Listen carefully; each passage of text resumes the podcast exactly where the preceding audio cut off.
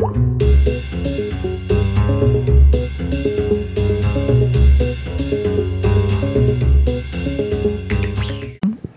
listening to the Long Overdue podcast. Today's episode, we have Chris and Pat and Don and myself, Denise. And this is a very special episode. This is our 50th episode. I can't believe we've been talking that much. yeah. Yeah. We actually came up with 50 episodes worth of content. yes. Sort of. And We they're pretty good. original. I mean, as Uh, far yeah. as Yeah. not doubled up. Right. Yeah. Doing good. It's amazing. And that does not include. That does not include our murder podcast now. That's Yeah. right. Mm-hmm. So this is all just long overdue podcast, and this is our 50th episode. Thank y'all for listening and helping us to Yeah, be thanks successful. for Absolutely. thanks for getting here with us. Yeah. So in this episode, we've decided that we're going to try to make a list of mm-hmm. our 50 favorite books Yay. combined, all of ours. So we've each come up with a list of 15 books that we're going to have to somehow whittle down to 50. So, yes, if our math is correct, right now we have 60. We're going to have to drop 10 total, unless we've got overlap. So, it'll be interesting to see if we've got any overlap. Yeah, that, will, be interesting. Yeah, I, I would find it hard to believe that of the four of us, there was no overlap whatsoever. Uh-huh. But it's certainly possible Yeah. because there's millions of books out there. That's right. well, Well- we all have a very Yeah, different we kind of do. but we like to read. So That's and true. and that's what I wanted to say too because I my criteria for picking my books Mm-hmm. was that they were meaningful to me in some way or another. Mm-hmm. Uh, not that they were classics the or greatest books ever. Right. Right. They Yeah. were good to me Yeah. for different reasons. Yeah. Same and here. So I've actually moved some of those down off of my top 15. Oh, so like some classics or some of the meaningful books. more the meaningful ones. so we, okay. I don't know. I don't know All if we should talk about those or not, but I don't know. The list is here. I've got 15. Maybe We'll I'll start throw with one, one. of those in. Start with one. Just one. Just- Oh, just start with one. Okay, I'm going to go with Pet Sematary Ah. by Stephen King. My goodness. Sorry, Pat. got That's it. probably Okay. not one of your, your No, favorites. it is not on my list. I will, I will just I've say got no Stephen King on my list. That's so weird because I do really like Stephen King. Yeah. Well, he is. Uh, I was like always reading him after I read Pet Sematary. I was introduced to him when I was, I think, about 16, and I was hooked Wow. since then. So it was really good. Oh. So, how do I have to defend my book? How are we going to do this? Well, you don't have to defend it yet. Yet. Okay. I guess. I don't know. Once we get down to Yeah. Well, I, I don't know. when we get to gonna the the Thunderdome part of our Yeah. episode. Are we? I mean, we could just be civil about this and say, "Well, I'll trade you a this for a that." That's, not how Thunderdome works, Pat. So are these in no particular order? Or? no, no Okay. particular, particular, order. yeah. Okay. and I will say that these are just 15 books that I'm really loving at this moment of Yeah. my life. Yeah. Yeah. Yeah. That's what I would say too. And I may have forgotten books that I've read that I mm-hmm. really like. Mm-hmm. Yeah. They just didn't make the list. well, 'cause- and and I was telling Chris earlier about two thirds of the books on my list are books that have been on my favorite list for a while. Mm-hmm. But Okay. then there's some that are pretty recent. Well, you know, relatively recent mm-hmm. additions that may come and go depending on Right. what else I find or you know whatever. But yeah. Okay, right. So who's next? Who's Are we gonna around or? whatever. We can go around. I think. Sure. Yeah. I don't want to say all mine. No, I don't think you should say all yours. Yeah. Well, my the first one on my list is The Lord of the Rings, just because it's it was like the best ever epic fantasy that I've ever read. Um, Even It's- now? Yeah, I think so. Even now, even with its problematic passages and all that, I think it still kind of stands the test of time. It's one of those books that I'll go back and reread. Um, so that's interesting. I think we might have talked about, about this before, but with ebooks, you know, you can finish a book and you can go get another one. But it used to be when you were reading print books only that you know, you finish your book and you have to read from what you have if you can't go to the library that moment. Mm-hmm. Mm-hmm. You know, so mm-hmm. The Lord of the Rings used to be one of those books that would just by my nightstand. If I didn't have something else, I would pick it up and reread it. And sometimes I would reread it anyway, just when I did have something else. But now I do less of that because other things are right there at my fingertips. So I don't know. It'll be interesting to see how much gets reread. Well, not just reread, but also how they stick in your mind. Yeah. Because you can read them so quickly, they don't Right. resonate as Right. much. And, and Right. that. Well, so yeah, that's my first one, Lord of the Rings. Well, can I go ahead and just mark that off as overlap because that's on my list. Too. Oh, it, see, I thought it might be. I thought it might be on. and I haven't list. read. I don't. I haven't read it nearly as much as you have. Yeah. But, um, like I, I don't know. Like even if it's not uh, like one of my most favorite books ever for the rest of my life, Mm-hmm. it it pretty much established a whole genre of all the things that I do enjoy. Yeah, yeah, that's what I would say for So like everything that I like and enjoy tends to pay some respect or homage to mm-hmm. to the the Lord of the Rings. So Right. Right. Yeah, I think for me it was kind of a turning point. I'd read I'd been reading other things before that. I'd read The Hobbit in high school, but I hadn't read The Lord of the Rings till a couple of years later. And um, when I read it, that's kind of when I started really delving into epic fantasy.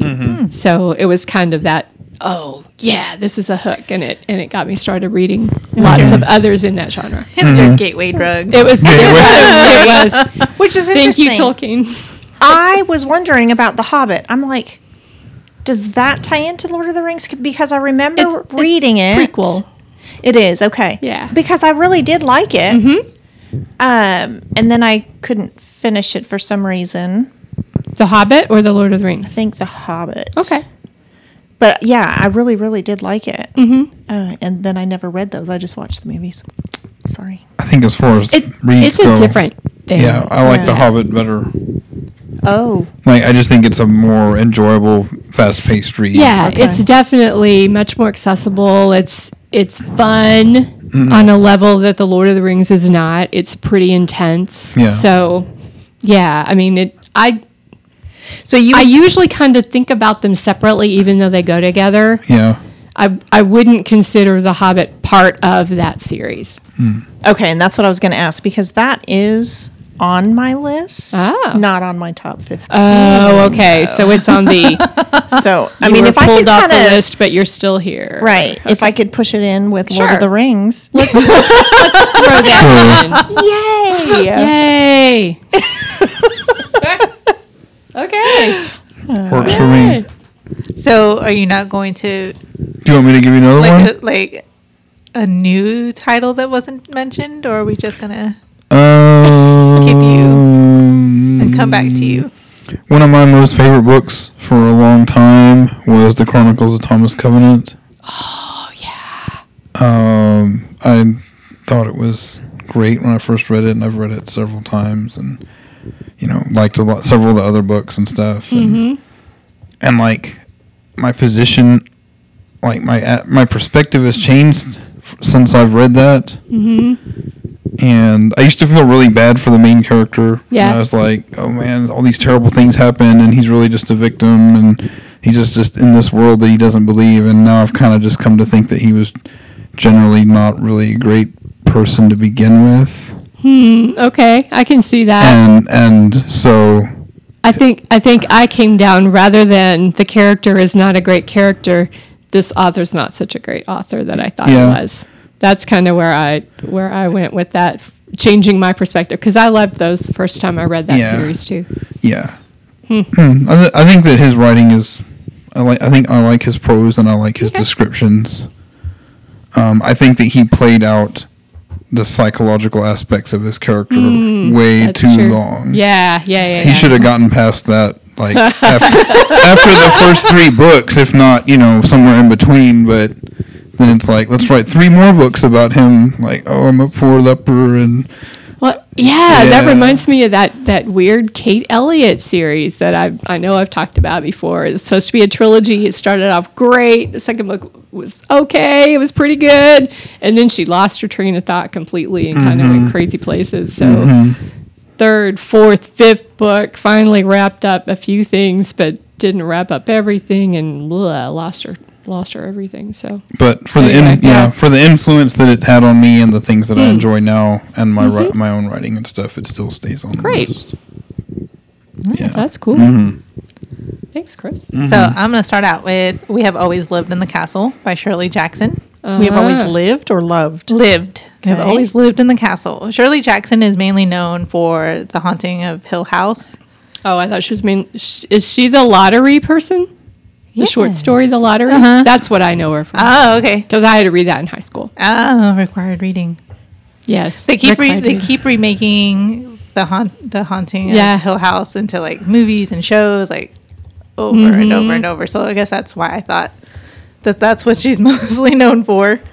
Um, but we have always lived in the castle is a short book, but it's also very dark, and it's about um, a girl named Merricat, and some bad stuff happened to all of her family except for her sister and an uncle that survived. And the entire town thinks that it was the older sister that killed her entire family. Oh my goodness. yeah. Sounds like a Denise book. yes, it does. Hmm. But that was that's on my list of favorites. All right.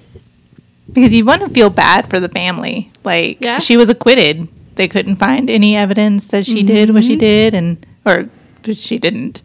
Um and she was acquitted, but the whole town is They just still think she did. uh-huh. And that's hard to get over. Yeah. Yeah. You know, the public perception. You know, it's interesting. I was just hearing a report on the radio as I was driving earlier today about a man who was um, falsely imprisoned and stayed in prison for 34 years and was recently really he was released about a year ago.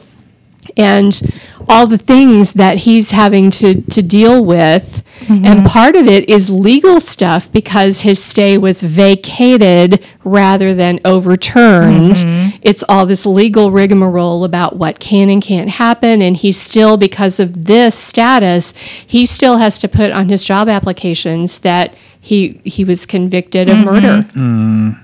Wow. he still has to put these things in in there because Right. it's he's just in this limbo. So yeah, to That's live why it in the makes it- same town. And, yeah, that's why oh, it makes my a big difference whenever you've got evidence that someone Right. didn't commit this crime. Yeah. But the district attorney is still like, well, just say that you did it and we won't fight this anymore. It's like, Yeah. uh, no, Mm, no, because of that. Because you're- Right.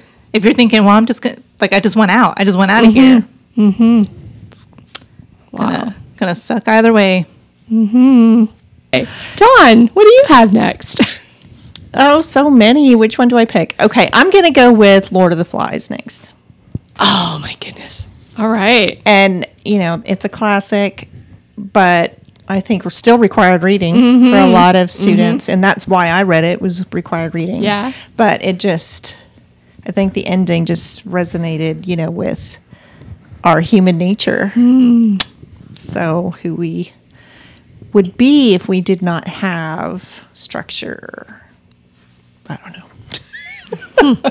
the possibilities. Wow. Okay. Okay. Well, my next one is The Lion, the Witch, and the Wardrobe. And I put that instead of the whole Chronicles of Narnia because I couldn't decide if I wanted to put the whole series as my one or not. Because I think the books are uneven. But The Lion, the Witch, and the Wardrobe really is my favorite of them all. So, yeah. I read that as a, as a young adult. It was actually um, for my college children's literature class. Hmm. Oh, So I hadn't read them before that. I'd read other C.S. Lewis. I'd read the Screwtape Letters and something else that he wrote. But I'd never read the Chronicles of Narnia. I had never run across them until I read them for this class and hmm. then just loved them. Hmm. because, well, because I like fantasy and because it was just this interesting way, kind of, of telling um, what I thought of as the Christian salvation story in a in a really different kind of way that I think children could understand a little better maybe than than the the story you know as it's told in the Bible and as people try to try to tell it you know on their own. So anyway, that's my So next one. I had Chronicles of Narnia Okay. on my list. Yay! So See, I have I'll that take on there that. too. that's amazing. I'm two for two. Not that we're keeping score. Everybody loves my books. maybe I don't have a unique thought in my brain. Uh, maybe that's where this is really headed. Okay, Chris, what's next? Um. Well, in keeping with that, C.S. Lewis. Mm-hmm. Um, I'll go ahead and put. You know, I I really enjoyed his science fiction Oh, okay. series, the Out of the Silent Planet, mm-hmm. and Perelandra, and the Hid- the Hideous Strength.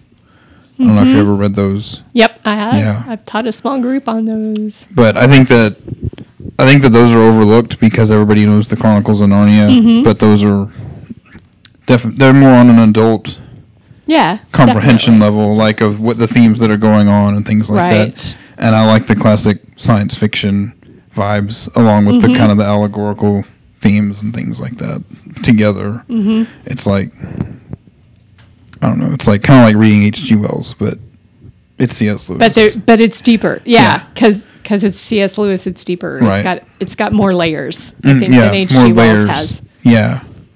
Yeah. Yeah. So Yeah. that's on there. I C.S. figured I could include that onion. yeah some overlap. Um, that way we could like decide which ones out of the Ah, okay. you know I thought like if I include several that I enjoyed by the same author, then we can narrow it down to either one or the other. or so That's fair. well, maybe we just have to add the favorite author. Well, you know that you may know. be that may be where we end up here. but That's yeah. fair. Professor Ransom trilogy, I think, is what it's often um, known as. Maybe. So I'll put that Okay. like that. Yeah, I did. I never thought about it having a title. Okay. Okay. All right. I've got Signal to Noise by Silvia Garcia Moreno on my list, which is a fantasy about love, music, and sorcery What? set in, against the background of Mexico City. And so it goes back and forth between 1988 and 2009. 1988, when the two main characters were teens in Mexico City, and in 2009, when they're adults coming back. It's pretty interesting. The sorcery part is, and the music part is that they um, use vinyl records and songs that are meaningful to them somehow and can cast spells using them. Oh, Cool. So, that's interesting. so it's got a lot of things that I like. The Yeah. um, 80s music, not just American 80s music, but also music that was very popular in Mexico during that time period, and magic and love. Mm-hmm. I'm not a big fan of love stories, but you got magic and music, and so I wondered about that, but then you kept going, and I thought, oh yeah, there it is. Okay, I really liked The Help. Ah, okay. It was funny and I just I don't know, it was just engaging, I guess, the way that they um, told the story and all that. So All right. I don't know. I know lots of people agree with you. I mean, mm-hmm. yeah, really, really popular. and I just I I love the way that it ended with the um you know I guess I like the comeback kind of story I hmm. guess you know with Okay. the the maids and all that how they came into their own I Okay. think and mm-hmm. not just the maids it was like the mm-hmm. underdogs in the story Yeah. came out and yeah. Um, of course the the pie scene was always you know Yep. Even if you don't know that book, most people know, about that now. That, right? Yep. So, um, anyway, I just I thought that was a good book. I liked it. Okay. Well, so my next one is the Wheel of Time series by Robert Jordan and then finished up by Brandon Sanderson. And I think the reason I put it on my list is just because it was it was really difficult to read because every volume was so stinking long and it was so long between volumes and all that, but there was just so much going on that was interesting and the whole the the magic underpinning of it all and the world that he had built and and the way all the different parts worked and the different societies that were represented. It, I mean, it was kind of a. When I saw Game of Thrones, I thought, oh, he's trying to write like Robert Jordan. I mean, you know, it's not the same thing, but but there were lots of different societies that were that had their own traditions and their own understanding of how the world works and lots of there was a kind of an ensemble of main characters who all had their part to play in, in what happened so one of those epic fantasy things Mm-hmm. really enjoyed those So long. yeah stinking long Like that. That's one I don't think that I'm ever gonna try to finish. I read the first one. It's Oh, not. It's not on my list. all right dang That one's going into the Thunderdome. you were my only my only hope so all right No. Um, my next one I'll list is uh, also an epic fantasy, uh-huh. um, and it's in a big long series too. But I'm just listing just the first one. Um, I haven't read all the other ones, but I I plan on enjoying them over the course of my lifetime Okay. because there's like 13 of them and they're all like super Uh-huh. long. Um, but it's Gardens of the Moon by Steven Erikson, and I just I don't know. I just really appreciate the scope of it, and you know, it deals a lot with with warfare and the trying to invade this country, and the different motives of the different characters, and um, that it's not just about what. I mean, in some ways, I know people would compare it to like George R. R. Martin. Um, I've read some of those too. Honestly, I think this is much better. Uh, so you know, y'all can fight me on that too if you want. but this person didn't get the tv deal huh? Yeah, and this would be like incredibly difficult to do as a TV series because each book like kind of follows a different set of characters. Um, but I think what really like one of the things that really charmed me about this book is that is one of the characters, um, Tattersail, is an overweight sorceress, and she's you know incredibly competent and powerful, and very attentive to her wardrobe and um, and all the guys just think she's great and love her. And I don't know, it was just you know kind of a different kind of character to include in a book like this. 'cause Yeah. you usually see these really, you know, svelte, right you know, magic Right. users or these you know kind of damsels in distress, and she was not that at all. She was and- none of the above Yeah, that's cool very different. And she had a main you know love of interest with uh, one of the other main characters, Hmm. and I just thought it was all very charming. So that's cool yeah. Very charming. Yes, I thought it was awesome. and then I was spoiler alert, Okay. Really sad because she got killed. What? because everybody died. A lot of yeah, a lot, but she's supposed to come back at some point, sort of. So I don't know. I haven't gotten to that point yet, but hmm. yeah. But Gardens of the Moon, great book. Came out of a tabletop role playing oh cool yeah group. They they played these sessions, and then this guy wrote the book based on that. right Huh, interesting. Hmm. So I've got the Sandman comics series hmm. on my list by Neil Gaiman, um, and it kind of a little on that because it has a lot to do with fi- family dynamics with the endless. Um, they're all siblings: destiny, death, dream, destruction, desire, and despair. They're twins: desire and despair, and delirium, who used to be delight until she lost her mind and became delirium. oh no So, but this is like a huge series of multiple issues. I think you've got 10 graphic novel that all come together wow. to make. Um, and it's a really interesting story. Like he really planned this out okay. um, because small details throughout that you you're just like why what no well and then at the end it's like everything fits. Oh my god. Don't you love that kind of stuff when it all Like it falls all into fits. place and there it is. Yeah. Like you have to read till the end. Yes. And then you realize that this one little thing that was mentioned like 5 mm-hmm. books ago was actually really important. that you mm-hmm. didn't know until the end. And you're like, oh, okay. Okay. All right. Okay. Well, which one do I want to say? Hatchet by Gary Paulsen. Hmm. I thought about putting that on my list, but I didn't. Yeah.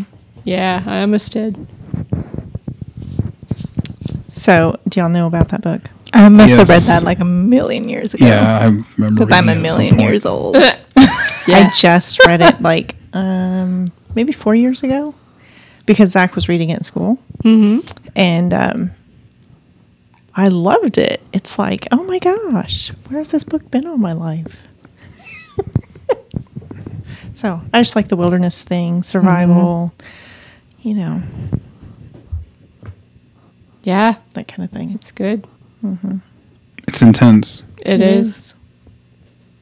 Um, yeah, and there was some, you know, personal issues, which the the teacher had given it to Zach to read, and the way the book starts out is the heart attack, or you know, the pilot has a heart attack.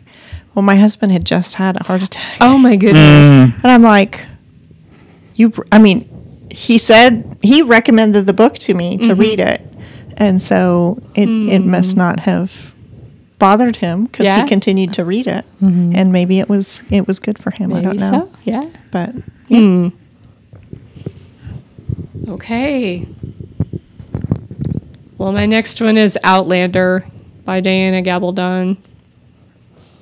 So when I read this for the first time a few years ago, I thought, "Oh, this is what all those people trying to write guy in a kilt romances are trying to do. This is the book they want to be."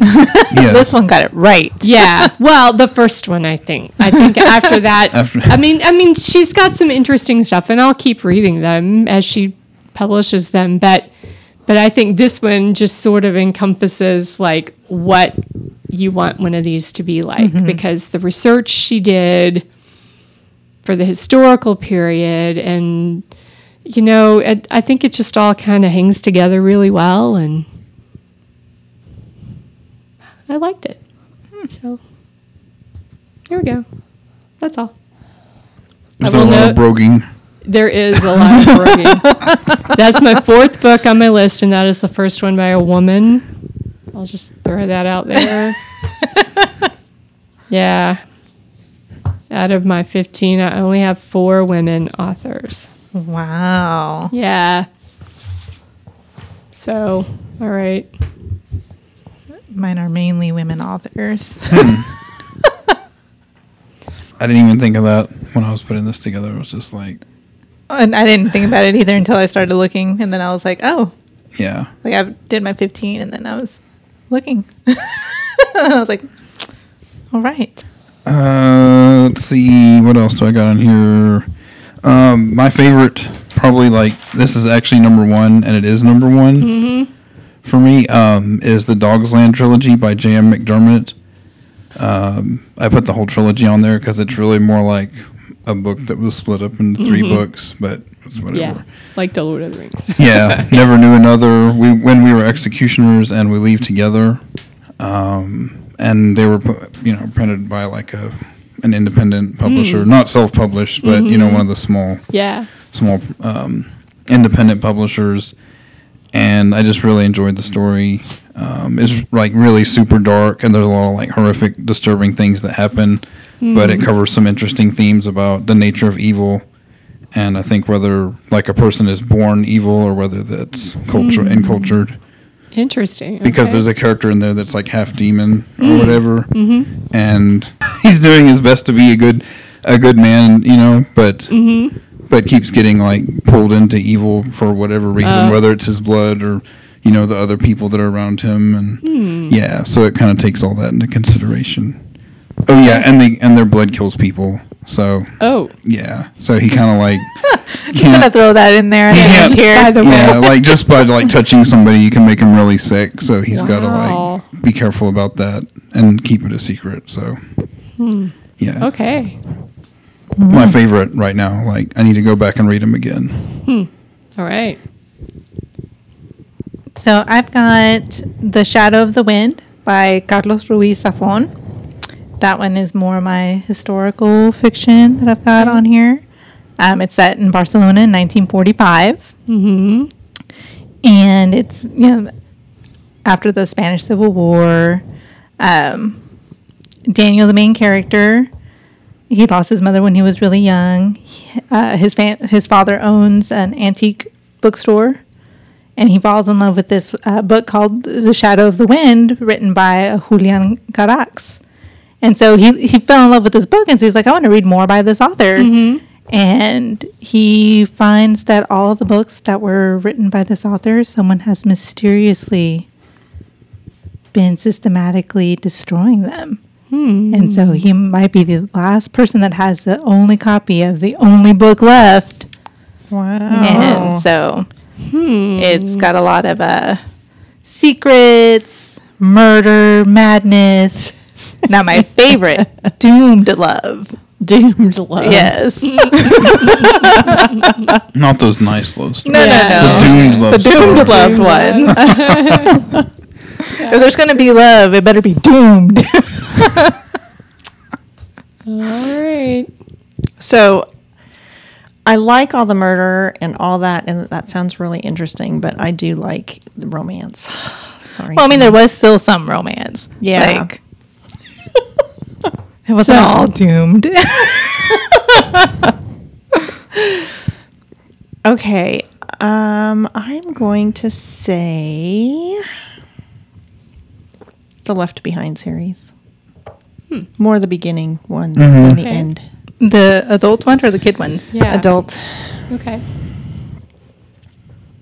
It was just a, a interesting take on you know what somebody thought could happen and hmm. how it could happen mm-hmm. and and it was you know educational to a, an extent as well. Yeah, Um, so yeah, I haven't read any of those. I knew a lot of people that liked them, mm-hmm. yeah. and yeah, I think it's important to remember that it is one person's kind of their vision of it. Some people take it Yeah. like like some kind of gospel truth, like it's gonna Yeah. be just exactly like that. Right. Which I just personally think that that's, you know, Yeah. I think that that's the strength. They think that he's a prophet of some sort. I don't know, just the, Maybe. Yeah. That's, that's maybe what they think. you yeah. know, interpretation. It's you know, it's an interpretation. Well, all I know is that a Nicolas Cage movie was made out of it. Yeah. So, Really? yeah. That's interesting. Sorry. and this doesn't even look like one of those Nicolas Cage movies that I would watch. Like, Yeah.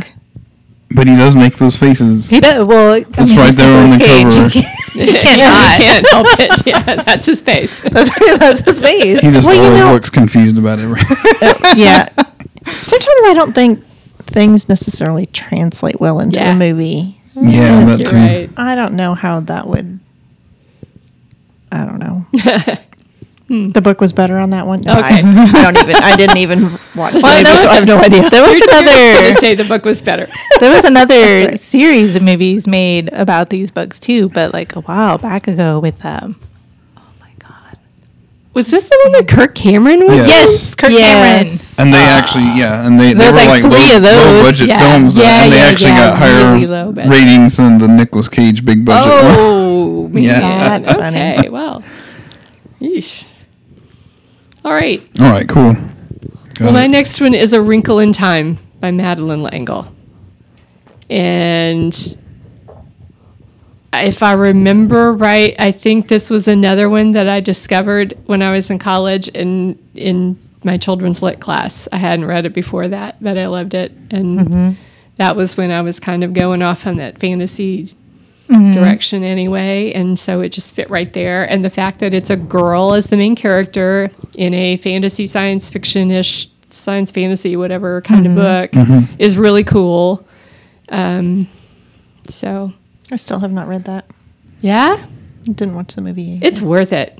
I don't know about the movie; I haven't seen it, but I'll have reading to, the uh, book is worth it. for that one. I know it's yeah, I know it's on the list of things. We have it in graphic novel format too. Yeah. You might not have to devote a whole lot of time. Don't don't make that face, Pat. Graphic novels. It's not. graphic It's not novels are reading too. novels. It's about graphic novel versions of classic books and reading them instead of reading the classic book. It's a gateway. If it gets you to go read the classic book, that's great. But every every graphic novel I know that's made from a classic book, you lose like 90% of what's in the book. like the Cliff Notes. Because yeah, it's kind of like With the. Reader's Digest condensed version with book with pictures.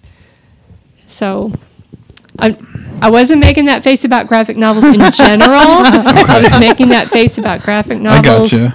because we will argue about how it's reading, and it's still very important. We don't need to argue because we all agree. We all agree.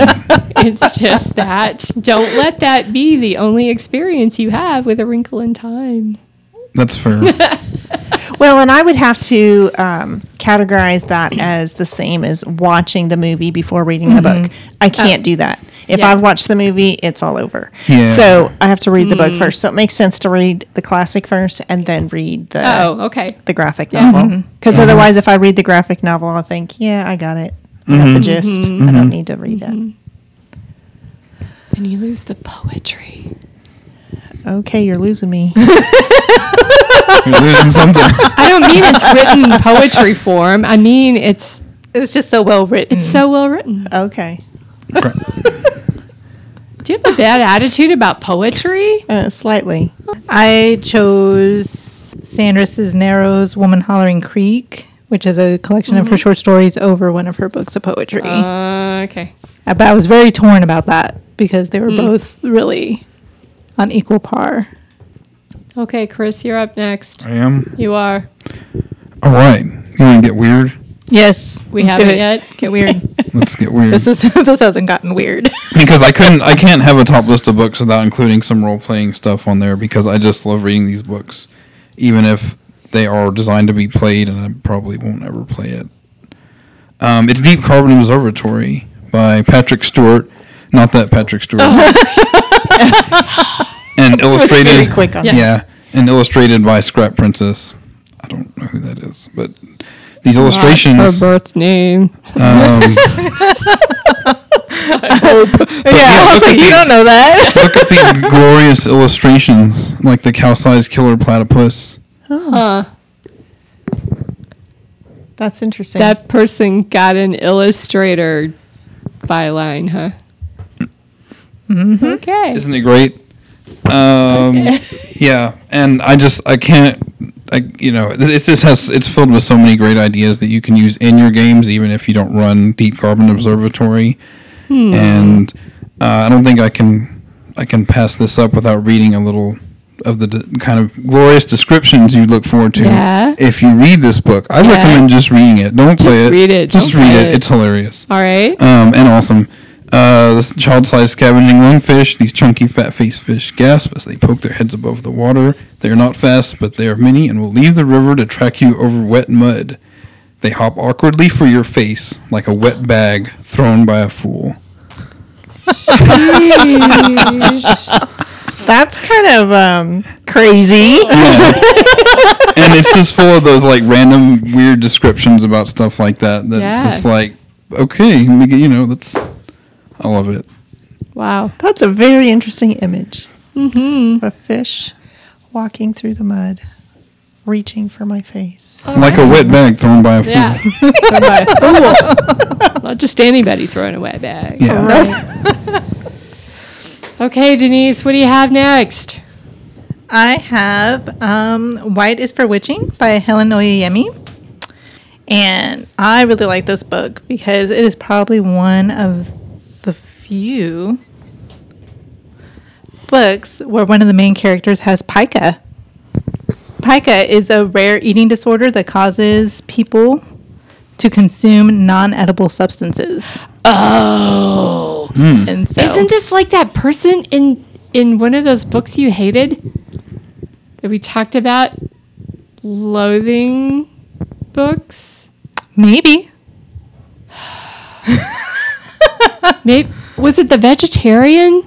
oh the vegetarian? Did she start eating like no, she just stopped or- eating. Like she just stopped eating. Because at first she just stopped eating Yeah, meat, and then it just because she was turning into a tree. I so she- remember you talking what I was about And so she didn't- Is she didn't she turned need- into a tree? Maybe that's. And what so she didn't need food; she just needed sunlight because she had turned into a tree. Yes. She needed nutrients from the ground. Did her toes grow roots? anyway, Sorry. Okay. so what kind of things?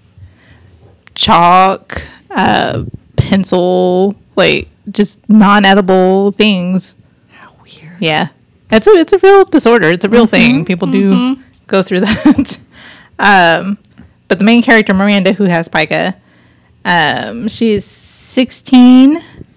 Her mother passed away, and so that just kind of makes it all worse. But it kind of it seemed like pica is something that kind of ran in the family, and so it wasn't totally like a surprise to the family when it started to happen. But I mean, still, like you need to eat food and stop eating chalk, Right. you know. Right. But wow.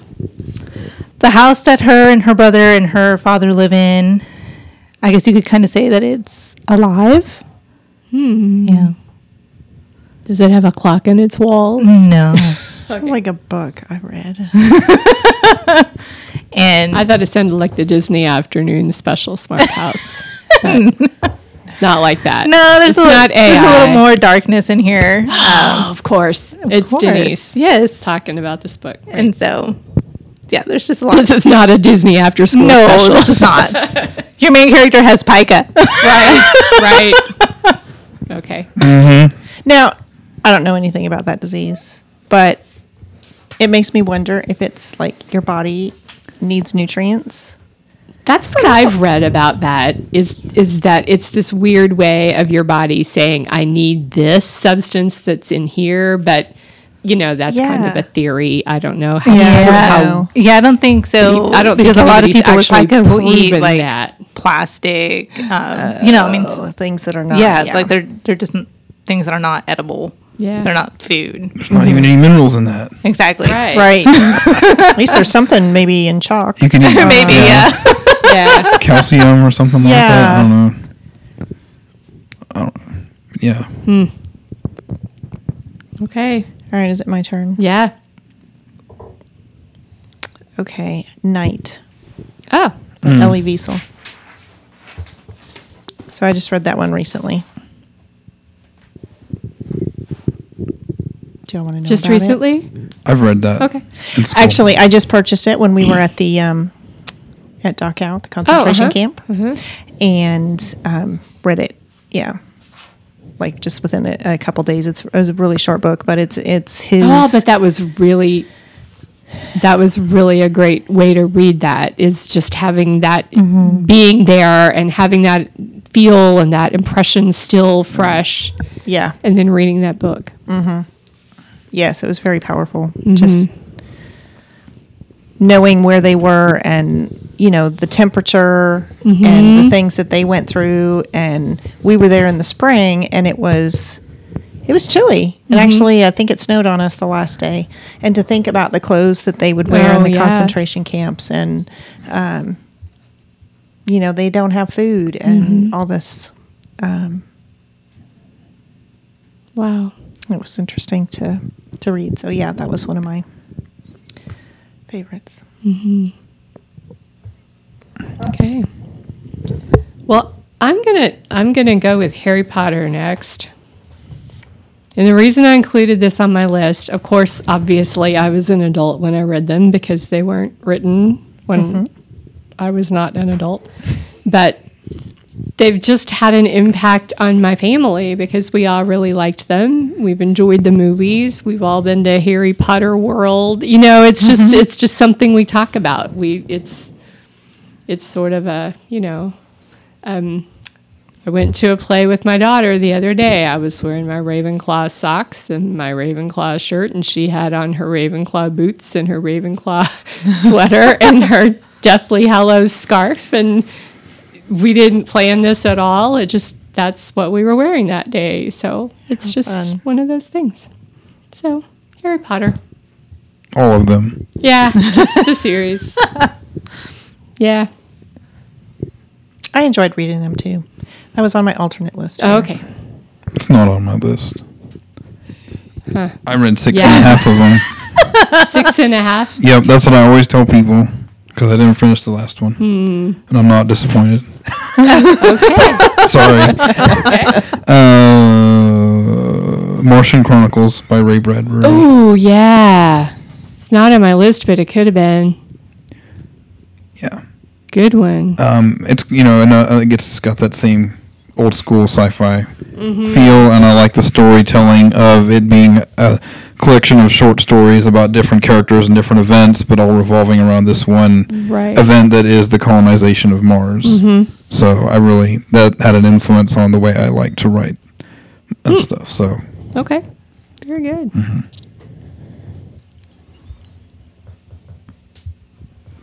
I have Wolf in White Van by John Darnielle Mm-hmm. on my list. Um, the main character, Sean Phillips, he's disfigured, like his face is disfigured from when he was 17 and he tried to commit suicide and left him disfigured. Um, and he created this game called Trace Italian, which is a text based role playing game. And um, two people, two teenagers, uh, Lance and Carrie, went out to kind of try to play the game like in real world and ended up dying. And so he was being sued and just and so it goes back and forth between what's going on with him there and and his guilt. Like he, mm-hmm. he feels severely guilty even though like he mm-hmm. didn't have anything to do with it. I mean he created the, the game and Right. and it killed two people.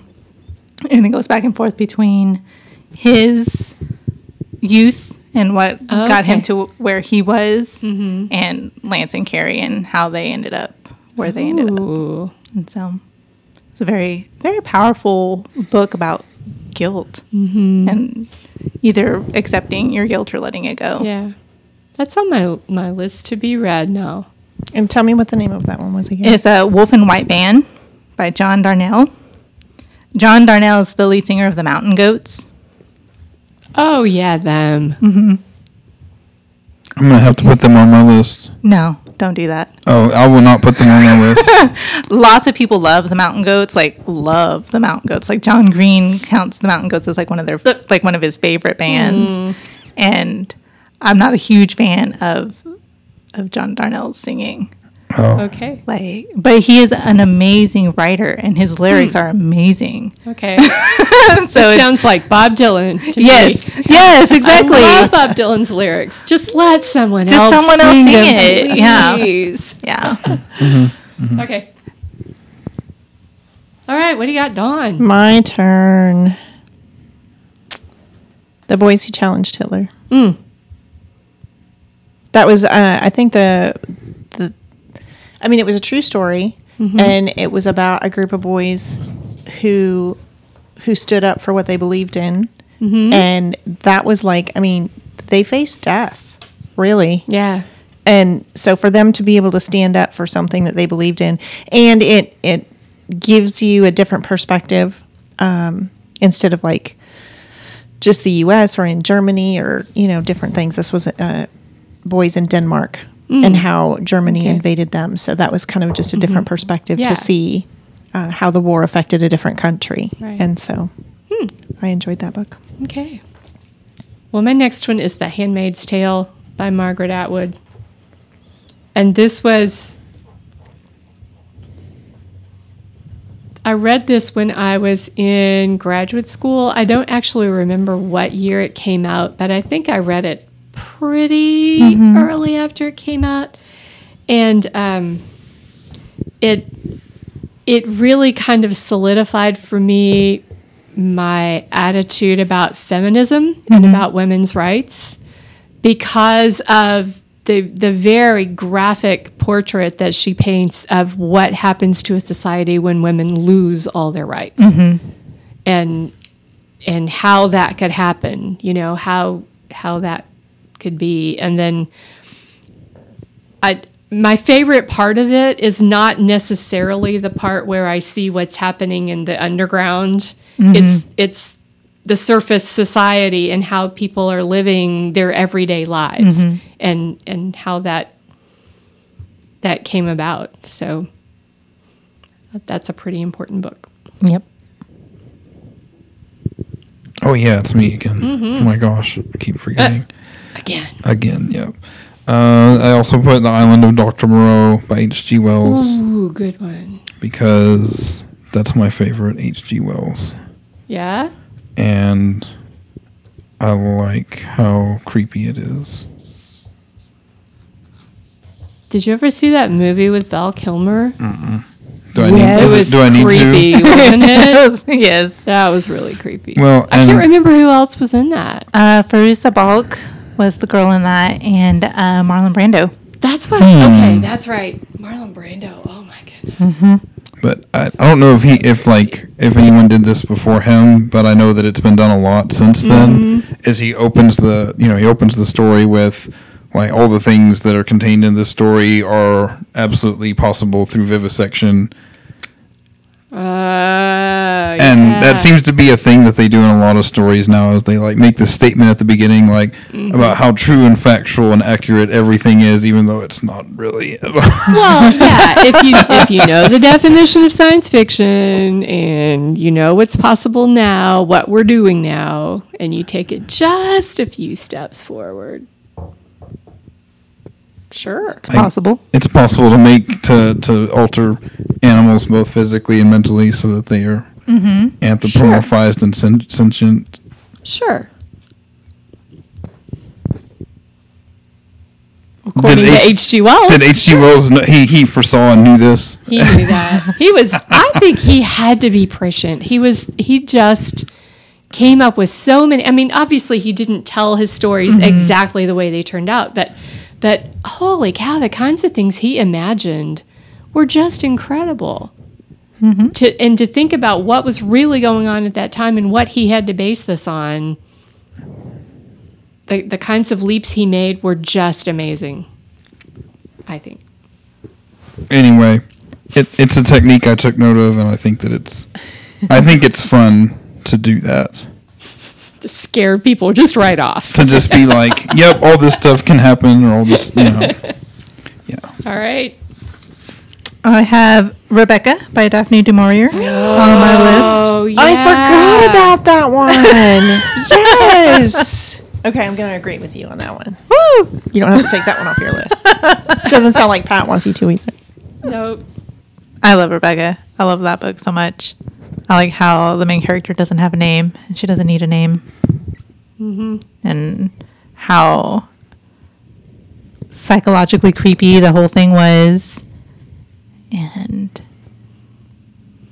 So Daphne du Maurier is one of the first authors I read that that made me start reading gothic romance. Mm-hmm. Because as long as there's the romance part, it's fine. and I'll read the gothic part. But you know, there aren't that many people doing gothic romance mm-hmm. anymore. They're really and I don't know whether they think it's done. You know, that that I, I just I just don't know. Or maybe I'm just not seeing them and I don't know they're out there. I- Yeah. I, don't know. Hmm. I, I just don't think there are that many people doing that. Most of the romance writers are doing the very formulaic, Yeah, it is. you know, something might go wrong and obviously there are conflicts and blah blah blah, but yeah, it's not gothic. yeah. It's maybe it's just settings or I don't know. I don't know what it is. Oh well.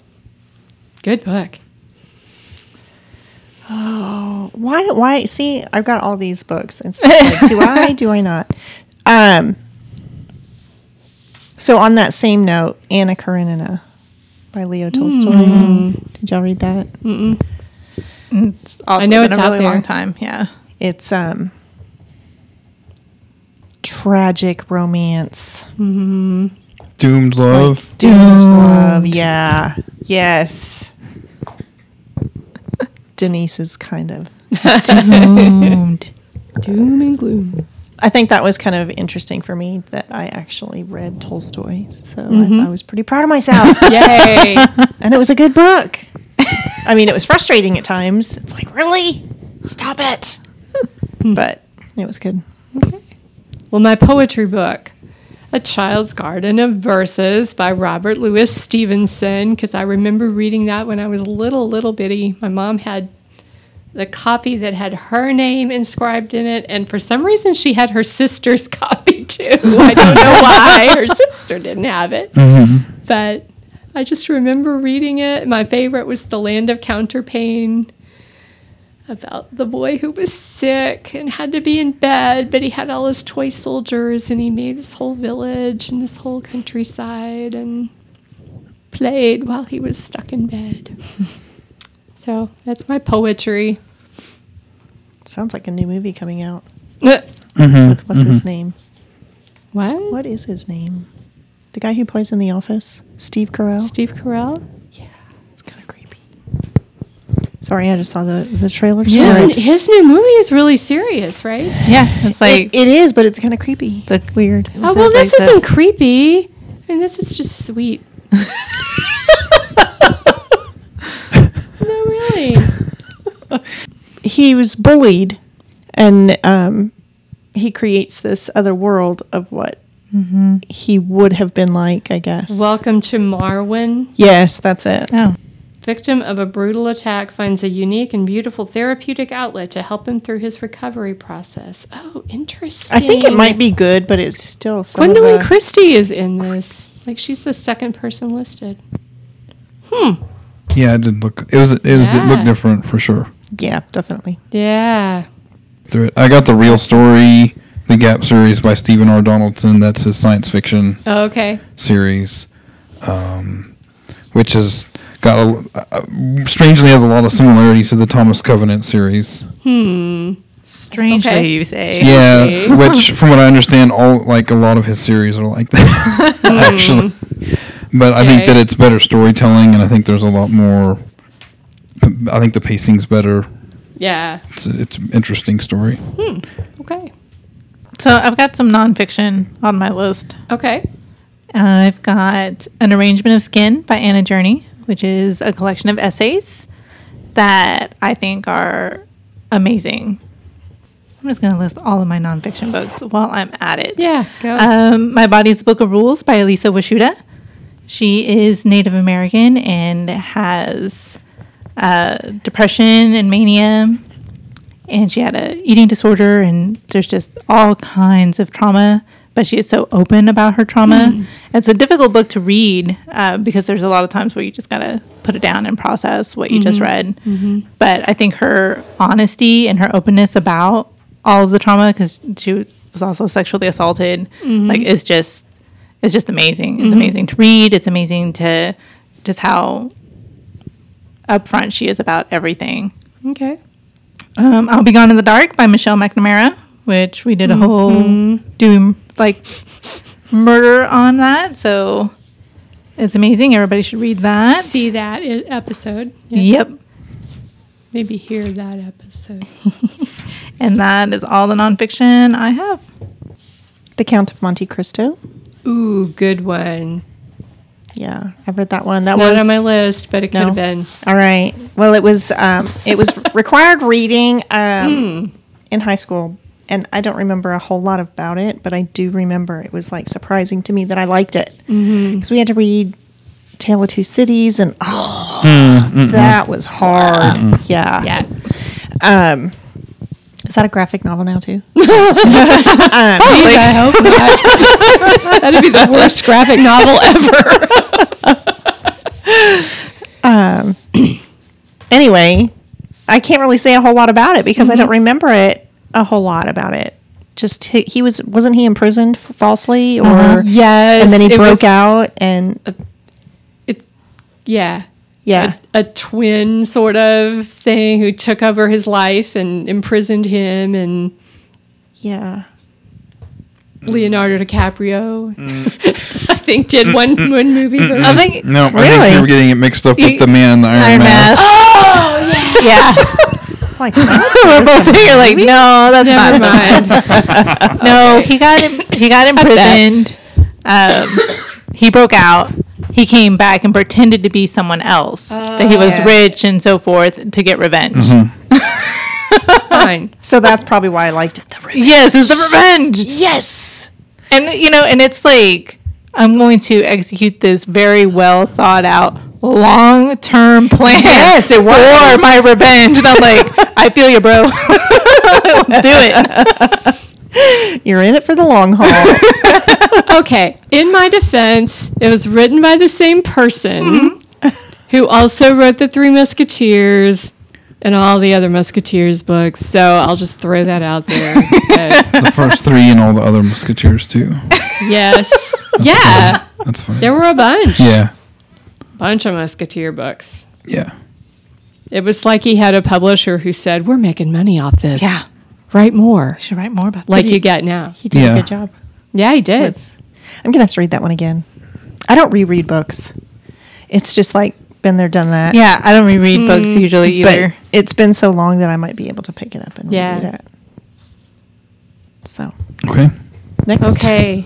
Um, I'm going to throw out a couple of um, sci fi that I have on my list. One is Fuzzy Nation by John Scalzi. And John Scalzi kind of took the theme of a book, a, like classic sci fi. And now I don't remember the title of it, but it has fuzzy in it somewhere. I don't remember. But it's it's all about um, these people who are exploring the universe. They find a planet on which there are these little beings that are kind of like they they resemble Ewoks, sort of, kind of. Um, You just can't call them Ewoks, right because sued. that's Lucasfilm would sue you. Yeah, right? Um, Which may be why Pat likes it.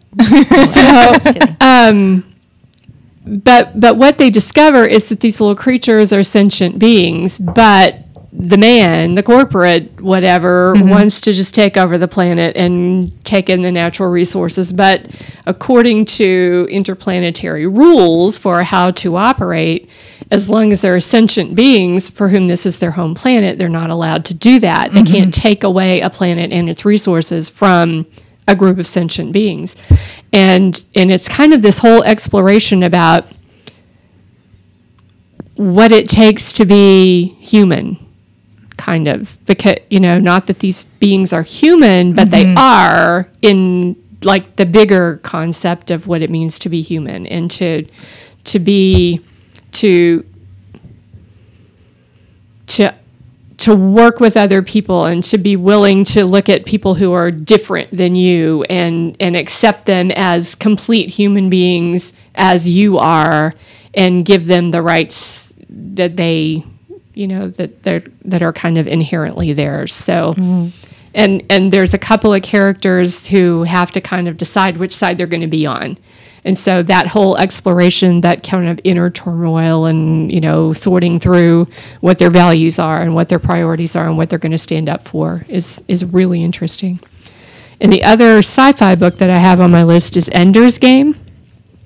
And I'm kind of hesitant to to mention that one just because of the author and kind of some stands that he has taken personally. But this was a book that my son had um, assigned to him over the summer, and I read it for the first time then and loved it. And it's it was another kind of um, in that one because the main character is a child. I thought that was a really interesting exploration of you know who we are and who who we can be how we have to you know do you do you have to bring up a child without morals in order for them to to be the best battle captain general whatever out there? Or can someone have um, empathy and and an understanding of of other creatures as part of the greater creation and still have you know have your way of life protected or whatever. And so it's it's kind of there's all kinds of issues in it and i really enjoyed it. So ender's game mm-hmm. by orson scott card. So yeah i really liked both of those Yeah, my son had to read that one too Yeah. this last summer, and I need to read it. I haven't. that's it yet. great okay Okay, I'll my last two game related things. okay Um, Death Frost Doom was a fun read, and I've actually had some experience kind of running it. Denise can. well, this is one she's actually familiar with a little bit. Yeah. It's pretty much like Evil Dead, the the role playing game, sort of. Um, or at least it has a lot of callbacks to that. Um it's very metal. And also Four Against the Dark, or it's Four Against Darkness by An- Andrea Sfiligoi. I think that's how you say that. Um, it's a solo pencil and paper RPG game. It's like you can play games by yourself with dice and paper, and you don't have to have a TV or other people. It's not solitaire. And it's it is yeah. Well, it's solitaire. i mean it's not the game so- No, it's not the game solitaire, but you play it solitaire. solitary And I think it's a neat system. I've done some experiments uh, running it using pre-made adventures for other systems, and it works works well. If you're, you know, you just have to be kind of creative. It's like a solo role playing has been referred to as like a guided daydream, sort of. that's interesting Yeah, because you're you're playing as like the player and the game master, sort of. Hmm. Um, it's not lame at all. okay It's not. You're not a loser Glowing if you do and You're just gonna say that. Yeah. I'm just gonna say that. I'm just throw that out there. Um, but yeah, it's a fun, it's a fun Okay. book. That's it right there. That's all my game stuff. So, Okay. oh, I have a couple of YA mm-hmm. books on my list and one middle grade book that I think I have talked about all of them before on the podcast. Uh, the Hate You Give by Angie Thomas. Mm-hmm. I Am Not Your Perfect Mexican Daughter by Erika L. Sanchez. Mm-hmm. And The First Rule of Punk by Celia C. Perez. So the hate you give is going to be a movie soon. Yeah. Real Yeah, soon. It looks good. What was the last one again? The title of the last one? Sorry. Uh, the First Rule of Punk by Celia Punk. Okay. C. Sorry. Perez. All right. Thanks. Okay, so and that's all yours. I've got one more, and then that's all of mine. Well, I'm going to list 1984 by George Orwell because I just think that was fascinating. Like you and Chris were talking about that other book um, about how they can write about things that seem to be, I mean, years ago Yeah. that seem to be happening now. Right. Uh, it's amazing.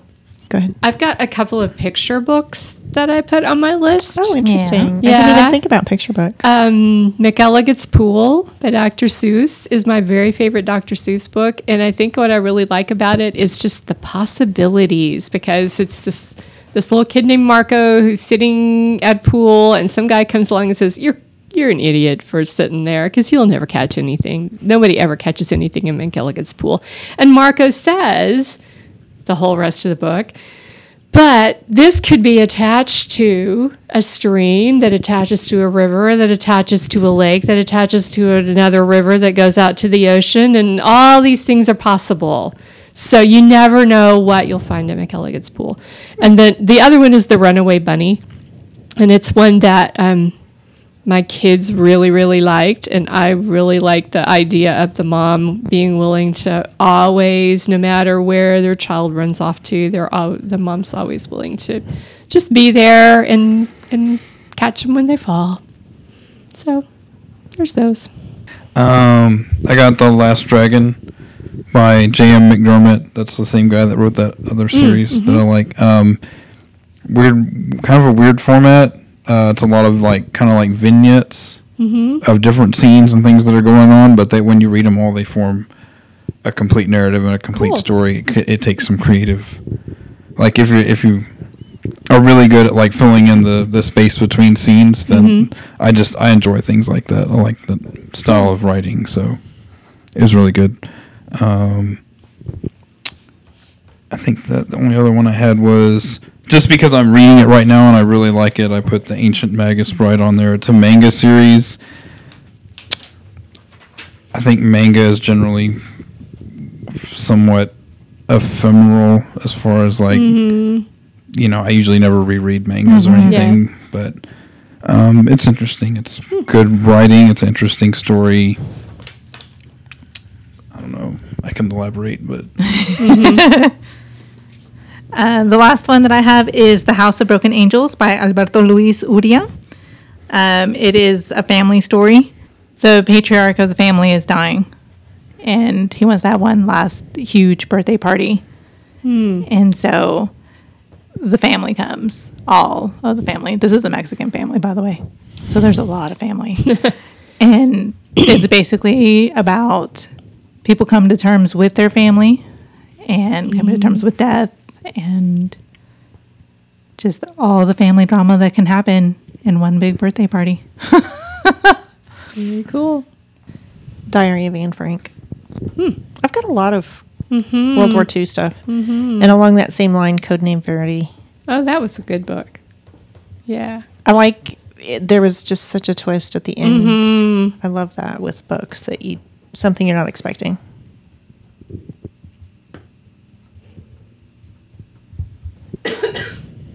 So are you done? So no, I got three left. Okay, I've got two left. Go ahead.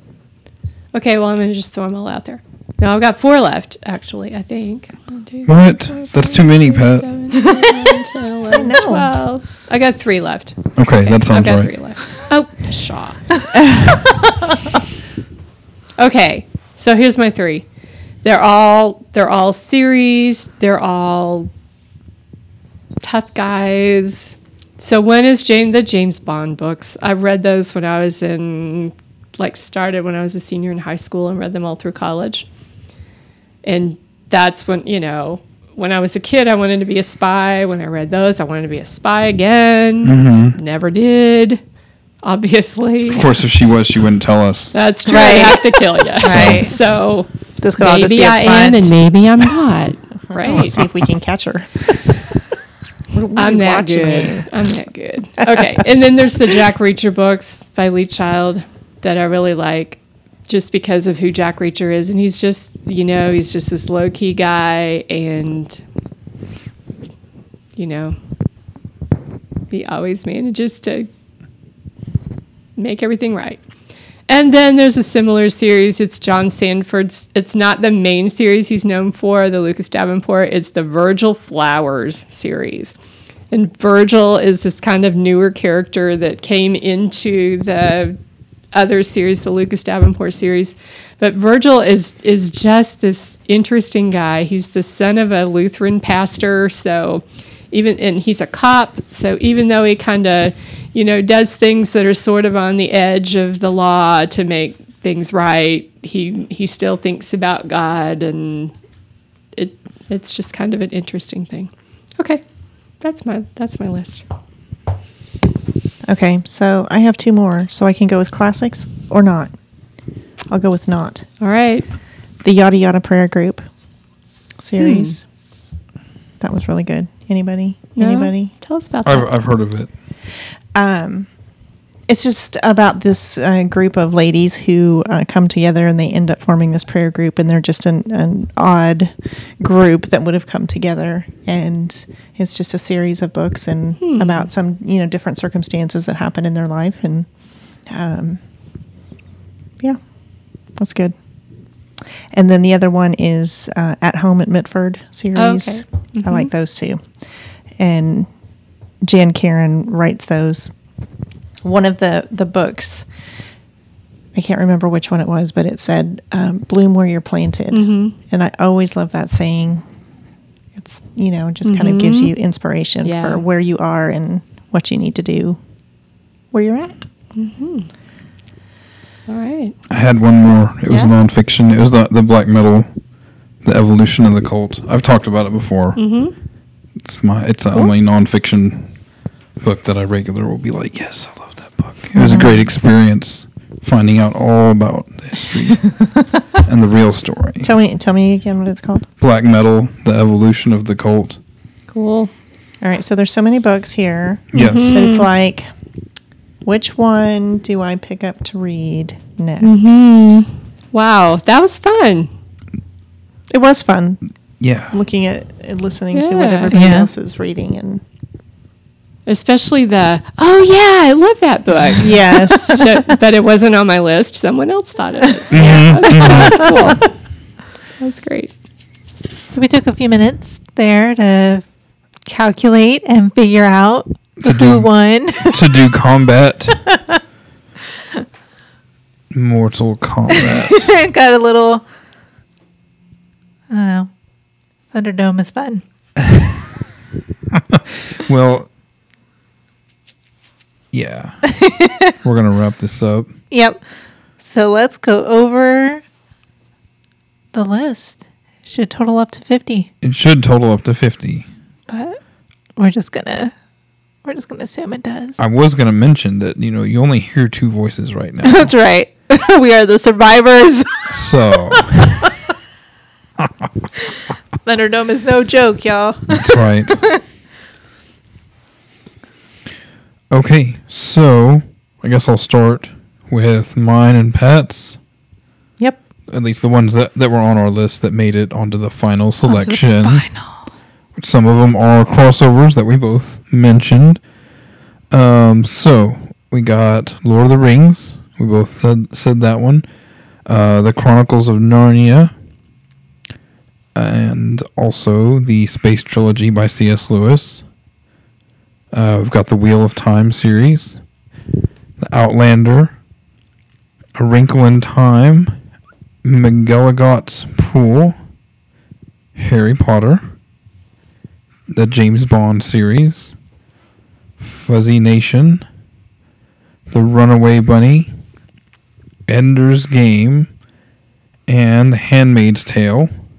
All of those on Pat's list, and then I'll go through and name off the ones that I selected that were included that aren't crossovers. Um, Gardens of the Moon, The Dogsland trilogy, Deep Carbon Observatory. Everybody should read it. Really, y'all, you should read it. Um, the Martian Chronicles, Island, The Island of Doctor Moreau, the Gap series, The Last Dragon, and Black Metal: The Evolution of the Cult. All right. So I'm going to read off Don's list. Okay. Pet Sematary, Lord of the Flies, The Help, Hatchet, the Left Behind series for adults, not the kid one. Night, The Boys Who Challenged Hitler, Anna Karenina, Count of Monte Cristo, 1984, Diary of Anne Frank, Codename Verity, and the At Home in Mitford series. Okay. And mine are We Have Always Lived in the Castle, My Body is a Book of Rules, Signal to Noise, The Hate You Give, The Shadow of the Wind, I Am Not Your Perfect Mexican Daughter, The House of Broken Angels, Wolf in White Van, White is for Witching, The First Rule of Punk, Woman Hollering Creek, The Sandman comic series, and Rebecca. All right. So that should be 50. If any of these books sound interesting to you, we have most of them here in the library. But we can also get others from Yeah. around other places if need be. Mm-hmm. Let us know what you think. If you read any of the books or have any feelings one way or the other about anything we've mentioned. Yes. you can comment on Facebook, SoundCloud, Twitter. I don't know if you can comment on iTunes. Maybe. I know you can like us on iTunes Totally. or rate us or whatever. Yeah. Give us Subscribe. subscribe. Give us a good rating. Yeah. Even if you just enjoy like one of these books, you can agree with us or you can read it and check it out. That's right. Then you had you had a great recommendation. That's right. So that was it. 50 of our favorite books for this 50th episode. See you again in fifty episodes. I mean, we'll we'll see you before then. I'm sure. Hear you'll hear us. You'll hear then. us. But fifty episodes strong, That's right. and uh, we'll look forward to another 50 episodes stronger on for our 100th episode at some point. Ooh, we'll start thinking about that. Yeah, we'll start thinking about that at some point. But uh, all right, I think it's been great. All right. Well, thanks for listening to this 50th episode of the Long Overdue podcast. This has been a production of the Decatur Public Library in Decatur, Texas. Thanks for listening.